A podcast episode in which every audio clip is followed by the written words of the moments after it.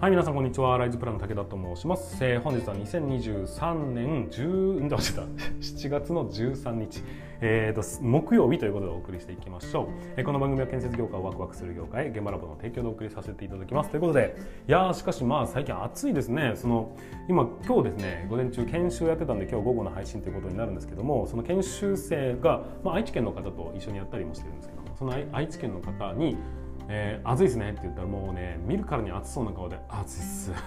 ていうふうに言っておりました、まあ、北海道の人もいるんですが北海道の人に暑いですかって聞いたら暑いっすって言ってましたが、まあ、どっちが暑いのかは何とも言えませんけどね、えー非常になんか雨が降っての暑さということになるので非常に蒸し暑い状態になっております。こういう時はね熱中症指数というものが上がっていきますんで、えー十分に水分をとってと塩分を補給してそして休憩をしていただければなというふうに思っております。で今はですね、えー、とノンアルコール塩レモンサワー現場お疲れということで今日もねえー、ととある新聞社の方の、うんと取材を受けるということになっております。うまく、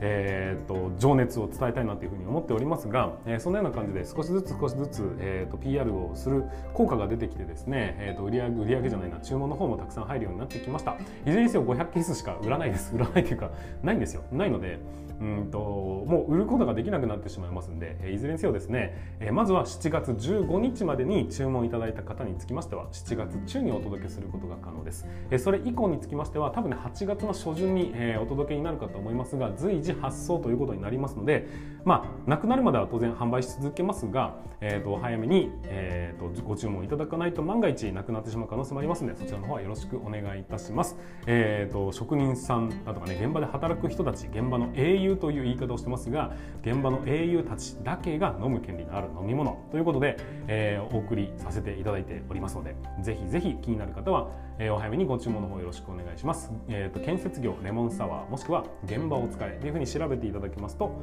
えーと一番最初にヒットしますのでそちらの方から、えーお問い合わせいただければなというふうに思います。はいということで本日もスタートしていきましょう。準備の方よろしいでしょうか。それでは今日も立ち入り禁止の向こう側へ行ってみましょう。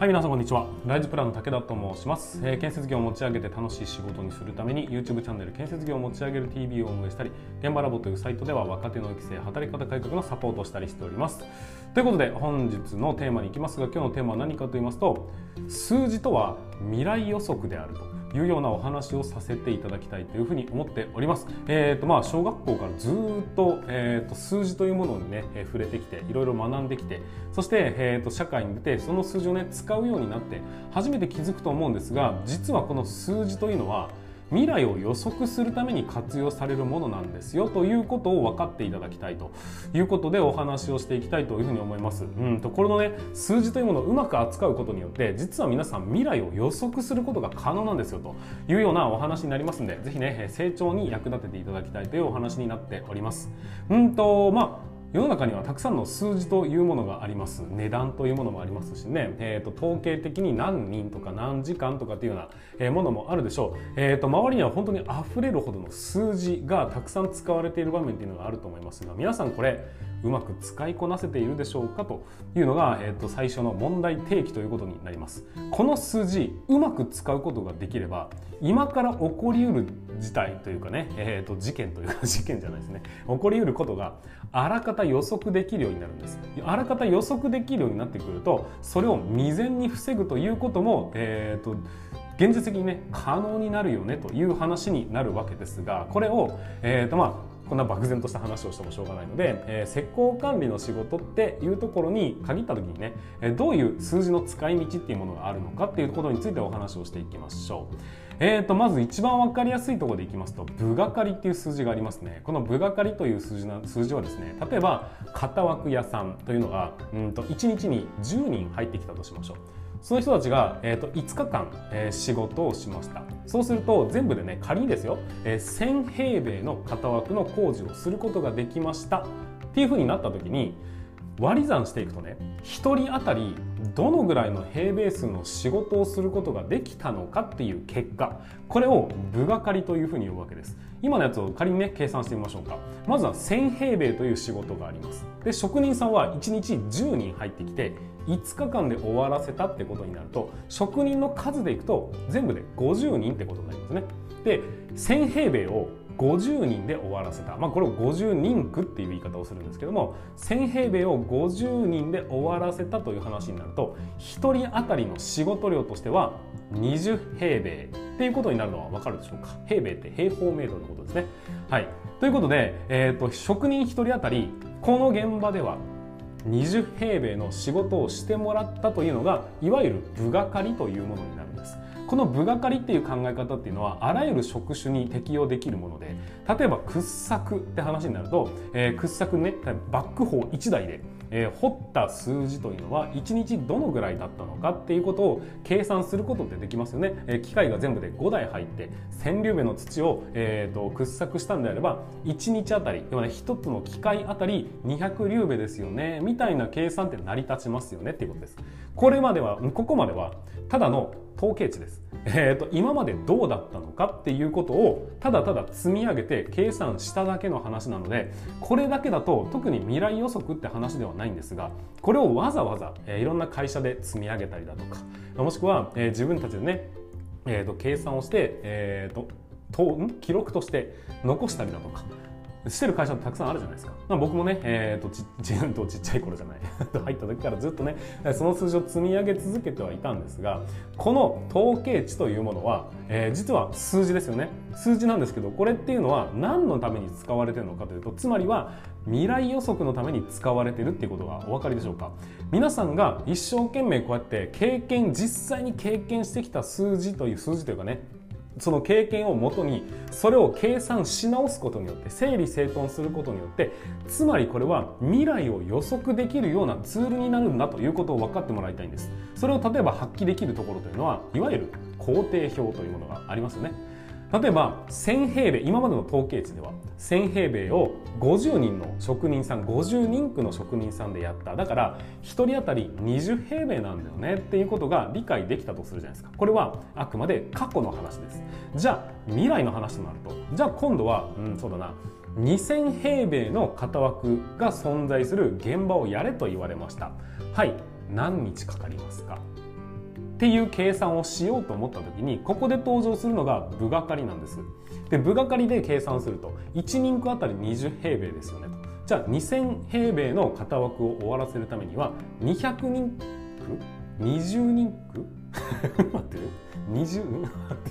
2000平米で、うんと、部がかりが20なんだから100ですね。ごめんなさい。100人区の、えーと職人が必要ですって話になるじゃないですか。仮に1日10人の職人さんが入ってくると仮定したならばつまり100人区分ってなると10日間で仕事を終えることができますよねっていう計算が成り立ちますよね。これが未来予測です。分かっていただけるでしょうか。これが理解できるとうんと要は部がかりの使い道っていうのが見えてくるんですけどもこういうふうに今までの統計を、えーと、積み重ねることによって出てきた部がかりという数字はこれすなわち、えー、じゃあまだやったこともない現場なんだけども2000平米の型枠だとか、えー、3000平米の型枠だとかなんなら200平米の型枠ですとかいうふうになった時に一体どのぐらいの日数かかるのかなとか逆に10日間あるが何人の職人さんに来ていただければ間に合うのかなっていうのを、えーと、漠然ととか経験値でとか勘でではなくて計算値として出すことができるようになるんです。当然その人の能力値だとかもありますし現地で大雨が降ったとか地震が起きたとかっていう条件もあるかもしれないです。もっとすごくこうくねくねして入り組んだ状態の現場なのかもしれませんがざっくりどのぐらいの数字なのかな？どのぐらいの人数がいれば終わるのかなっていうことは予定を立てることができるじゃないですか。予定を立てることができればそれを前提にして条件が悪いからもう少し人数を時間をっていうふうに、え増やしたり減らしたりしながら少しずつ少しずつ肉付けをしていくことによって、え、工程表っていうのを作ることができるんです。ちなみに言っときますが工程表というのは現実的に起こったことじゃないですね。過去の出来事じゃないんです。これからどういうふうに進んでいきたいなという未来の予想図もしくは計画図っていうものなんですよ。その、うん、と計画したものにとってもう全く不可能でございますと。いう話になるんだったら全然計画を立てた意味がないんです。そのためにやっぱ根拠が必要だねってなった時にこの部がかりというものが登場してくるっていう話なんですよ。えーと、僕がねここまでの話で何が言いたいのかっていうと結局部がかりを過去のね、えー、部がかりをつけていくと。いうものその数字を手に入れるということはつまりは未来起こりうる、え、工事でねどのぐらいの人数が入れば終わるんだという根拠をつけるために必要な話だということになっていくんです。これは部がかりに限った話ではなくて、えーとまあ、あらゆることに言えるものではあるんですけどもこういうふうに統計的に過去の数字というものを遡って皆さんの記憶にもしくは何かしらの表としてまとめなければいけないというのはすなわち、えーと未来どうなっていくのかっていうことを予測するもしくは自分の手でコントロールするために役立てなければ数字は取った意味がないということになります逆に言うとこの数字というのをうまく、えーと、自分の手でね、えー、支配することができれば現場というのはスムーズに活かせることも、えー、ギクシャクさせることだって思いのままだということになるわけです。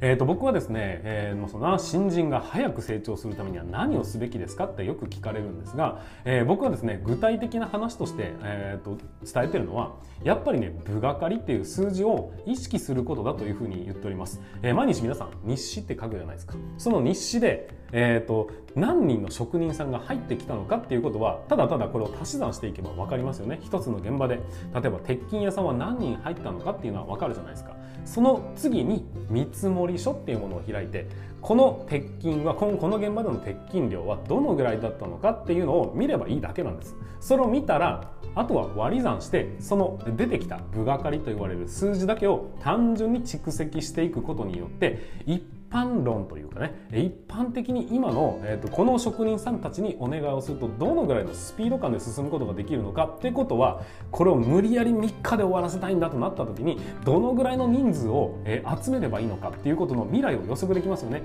と30人いれば3日で終わるんだっていうことなんであればどうやったら30人を集めることができるのかっていう方向に舵を切ることができるんで未来間に合わないとかっていう予測できる出来事を今のうちに間に合わわないだから人数を集めとこうということで数ヶ月前からしっかりとその準備をしていくことだってできるわけです。つまりは未来起こりうるであろうトラブルというものを予測をしてその事前にそれを用意することによって防ぐことができたって話です。まあ何度も言いますが別に部がかりだけの話じゃないです。世の中にはね数字というのはたくさんありますがその数字というのは、えーと、ほとんどの多くの場合未来に役立てることっていうのはできるはずです。例えば時刻表みたいな数字だって結局未来予測ですよね。その時間に100%電車が来るなんてことはわからないがだけどその時間があらかた見えてるんであればそれに向かって自分のうんと動きを決めていくことができるじゃないですか。数字が全く分かりません興味もございませんっていう人っておそらくその場限りの今を生きるという生き方しかできないのに対し僕ら数字というものにうんとそうだな友達になるという考え方をできることがあればじゃあそれを友達になることができればその、うん、としっかりとした、ね、数字というものを見極めてそれをじゃあこのままいくとこうなるよね。例えば今1万円あります。毎日100円ずつ使ってるぞと過去ね自分の平均でいくと。だとしたらあと何ヶ月でなくなってしまうな。アルバイトしなきゃみたいな形で未来を予測した上で今の行動を決めることができるんです。行き当たりばったりではなく、えーと、その根拠を出すことができるものこの魔法のようなものっていうのがつまりは数字というものなんです。普段さん、ね、普段さんじゃない。皆さん皆さんと普段が変わったりしたら普段さんになったわけですが 皆さん普段からたくさんの数字に接していることだと思います。そして数字を意識はしてないなりに、えーと、毎日毎日を過ごしていったら気がついたら後ろについてきているものってあるんです。それは数字なんです。その数字というものをしっかりと意識をすることによって皆さんの未来を予測することにもなり未来が予測できればそれをおのずと、えー、未然に防げる、えーと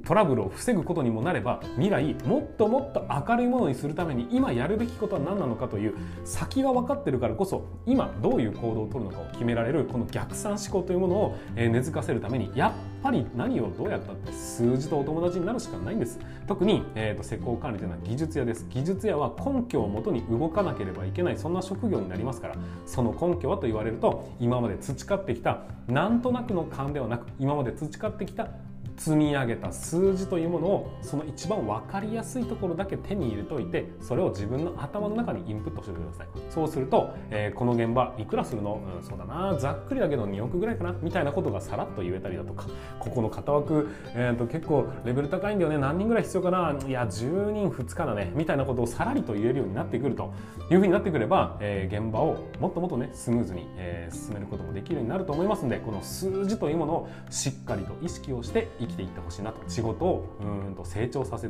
仕事の成長を加速させていただければなというふうに思いますので、えー、ぜひぜひ参考にしていただければと思います、えー、このように、えー、若手の方たちにとって特にね、えー、と非常に役に立つようなそういう配信だったりものだったり、えーと